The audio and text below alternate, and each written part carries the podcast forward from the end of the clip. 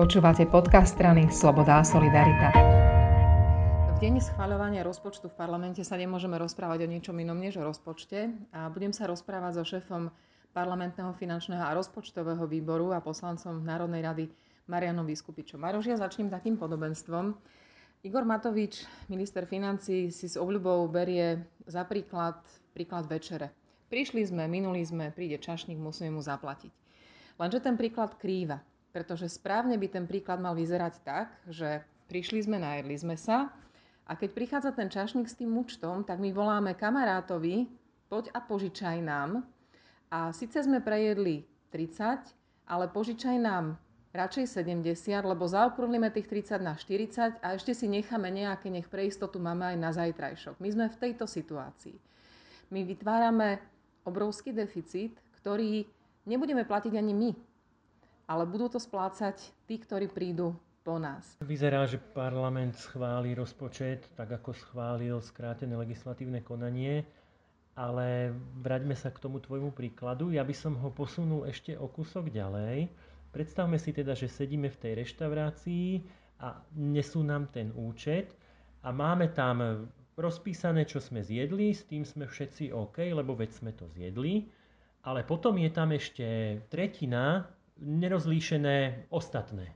A teraz sa pýtajme, že ako spokojne budeme taký účet platiť, kde tretina účtu nám nebude povedané, za čo bola.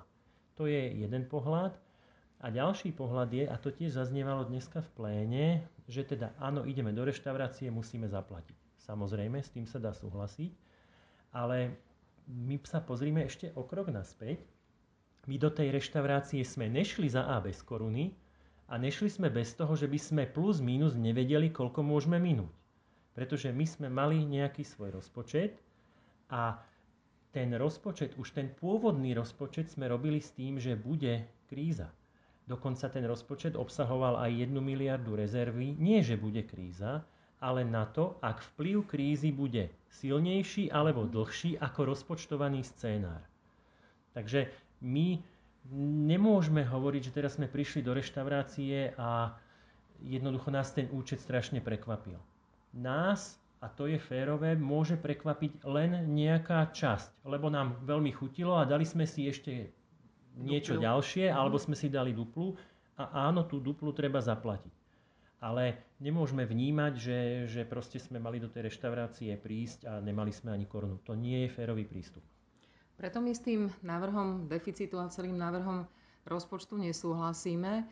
Zaznievajú aj také hlasy, že nie všetko sa dá zdôvodniť pandémiou. Že skrátka navrhované sú aj položky, ktoré nemajú s pandémiou až tak veľa spoločného, no len keď už sa ten rozpočet otvára, tak už to spláchnime z jednej vody.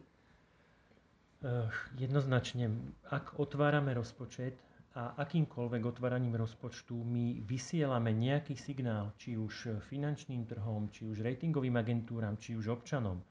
A ak otvárame rozpočet, jednoznačne sme mali riešiť len COVID e, situáciu, pretože treba potvrdiť, že tá kríza bola ťažšia a, a teda vytvorila výdavky, ktoré treba zaplatiť. Samozrejme, to, čo je pandemické, účty treba platiť, štát si musí dostať svojim výdavkom. Ale eh, v navrhovanom rozpočte je asi miliarda výdavkov, ktoré nesúvisia s pandémiou. A tieto výdavky sú dve legitimné otázky na mieste. Prečo takéto výdavky neboli rozpočtované už v pôvodnom rozpočte na rok 2021? Alebo teda, ak sa posúdilo, že neboli, prečo teda nepočkajú tie výdavky do rozpočtu 2022. A použil by som pár príkladov e, železnice. Dofinancujú sa, dofinancúvajú sa železnice asi v sume 350 miliónov v tomto rozpočte, kde sa napríklad hradí strata z roku 2019. Prečo sa tá strata neuhradila v pôvodnom rozpočte? To nejakovsky nesúvisí s covidom. A ďalšia vec, rozpočet bol prijímaný ako rozpočet pravdy. To si pamätám dodnes, ako to takto pán minister financí vtedajší hovoril, že je to rozpočet, ktorý hovorí celú pravdu. Pri rokovaniach sme sa teraz dozvedeli, že ale vlastne pre železnice bol rozpočtovaný len pol rok. Uh-huh. Takže toto sú také prekvapenia, ktoré sme v tom rozpočte nečakali a úplne legitímne sa pýtame prečo.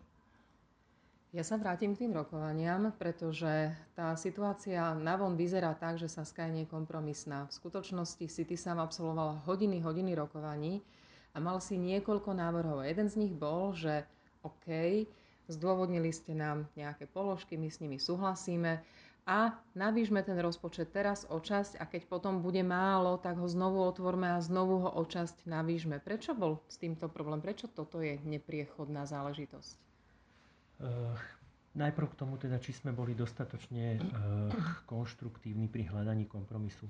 Jednoznačne potvrdzujem, že strana SAS sme urobili všetko preto, aby sme sa z tej našej pôvodnej sumy približne 1,6 miliardy, ktorú sme nerozporovali už ani na začiatku, sme sa posunuli ďalej, čiže buď vysvetlením položiek alebo ich zreálnením, sme teda posúvali to naše stanovisko, že dobre, aj s týmto súhlasíme a, a sa, zároveň sme súhlasili aj s položkami, ktoré, OK, povedali sme si, že asi keby sme my mali, my mali možnosť rozhodovať, ich tam nedáme, ale dobre, v rámci kompromisu nech sú tam.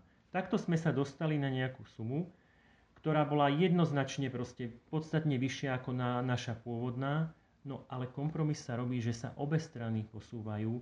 Bohužiaľ, minister financí nebol schopný vlastne zo svojho pôvodného návrhu sa posunúť ani o 1 euro. Dokonca v priebehu rokovaní sa suma ešte navyšovala. Takto sa kompromisy nerobia a takto sa bohužiaľ ani nedajú robiť. Nakoniec teda v rámci, v rámci hľadania kompromisu sme sa dostali do stavu, že v pôvodnom návrhu sú jedna 300 miliónová rezerva na COVID veci, 300 miliónová rezerva na necovid veci a napríklad je tam aj 500 miliónová rezerva ako posun do štátnych finančných aktív na krytie poskytnutých záruk za korona úvery. Keď tieto sumy spočítame, je to miliarda 100 miliónov, my sme povedali OK, urobme z toho 1 miliardu a túto miliardu vlastne z toho škrtnime. A prečo?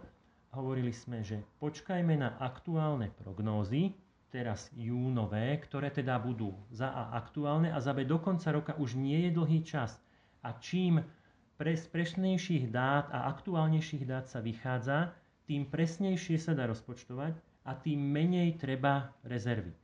Uh, takisto, veď my máme prvú vlnu za sebou, druhú vlnu za sebou. Nás by už nemalo nič prekvapiť, v, uh, keď príde tretia vlna z hľadiska toho, že potrebujeme nejakú rezervu. My by sme to mali byť schopní zvládnuť s tými pôvodnými číslami, s ktorými teda v tom navýšení rozpočtu súhlasíme aj tie v každej položke obsahujú nejaké rezervy. Buď teda výpočet situácie do konca roka, to znamená pokrývajú do mhm. konca uh-huh. roka, alebo, alebo majú ešte aj nejakú rezervu. Takže ten náš taký už ten posledný kompromis bol, že vyškrtajme aspoň rezervy, tým sa tá suma zníži o 1 miliardu a to je suma, s ktorou sme schopní žiť a zahlasovali by sme za rozpočet. Hovoríme tu o miliardách a to sú sumy, ktoré si málo kto vie predstaviť a práve preto by o tom mali hovoriť odborníci a ekonómovia. Je pravda, že v parlamente zaznievajú rôzne hlasy a pravda aj je, že veľmi pravdepodobne ten rozpočet prejde, ale bez hlasové SAS. Presne tak. Eh, k návrhu, aký je v parlamente teraz, sa jasne vyjadrujeme a nie sme ho schopní podporiť. Hlasovaní sa zdržíme. Ďakujem veľmi pekne. Ďakujem pekne.